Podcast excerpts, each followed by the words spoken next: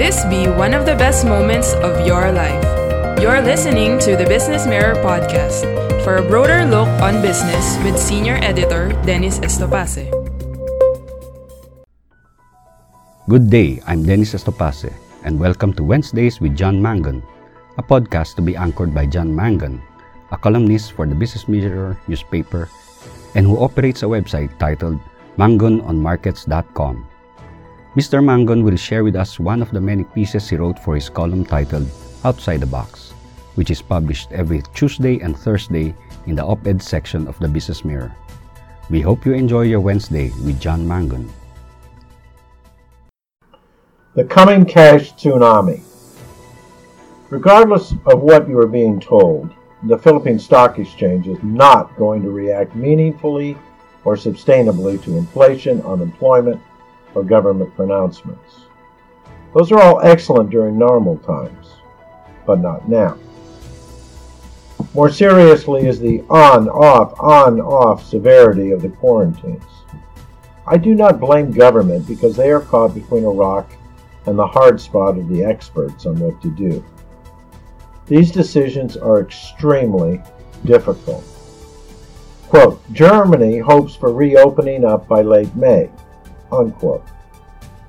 But Germany has also recorded 10,279 new cases last Monday and has 311,000 active cases and 1,000 deaths per million population.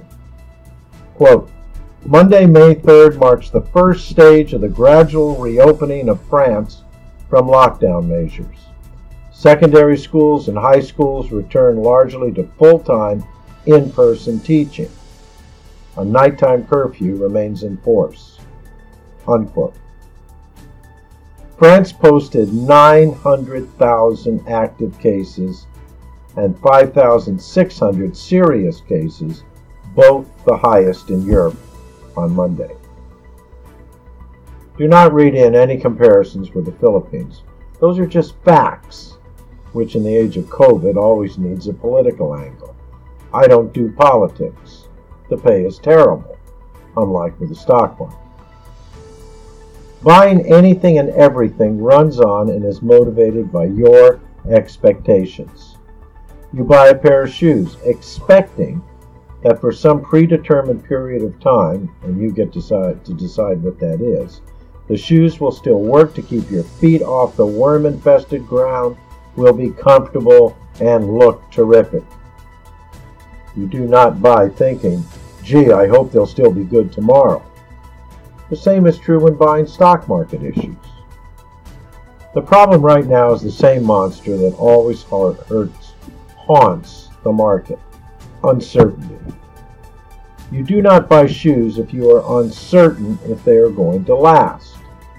You do not buy stock if you are uncertain what will happen generally and specifically in the future. And it is not worrying about bad news. Bad news can be just as profitable as good news if you know what to do. It's like I said in my interview on ANC the other day. What if you won 5 million in the lotto today? Which five-star hotel are you taking the whole family for dinner to celebrate? Are you really interested in fighting the paperwork nightmare to go to Hong Kong or Boracay? Are you going to use the money to buy some siomai kiosk? How about opening a beauty salon or a clothing store? Or are you going to wait to invest your cash, which does not have an expiration date, and there's no time urgency?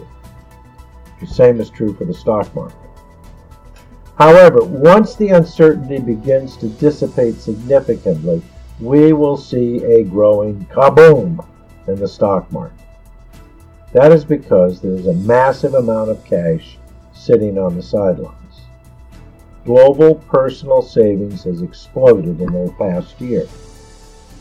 Oxford Economics calculates that over the course of the crisis, U.S. households saved $1.6 trillion more than they would have done.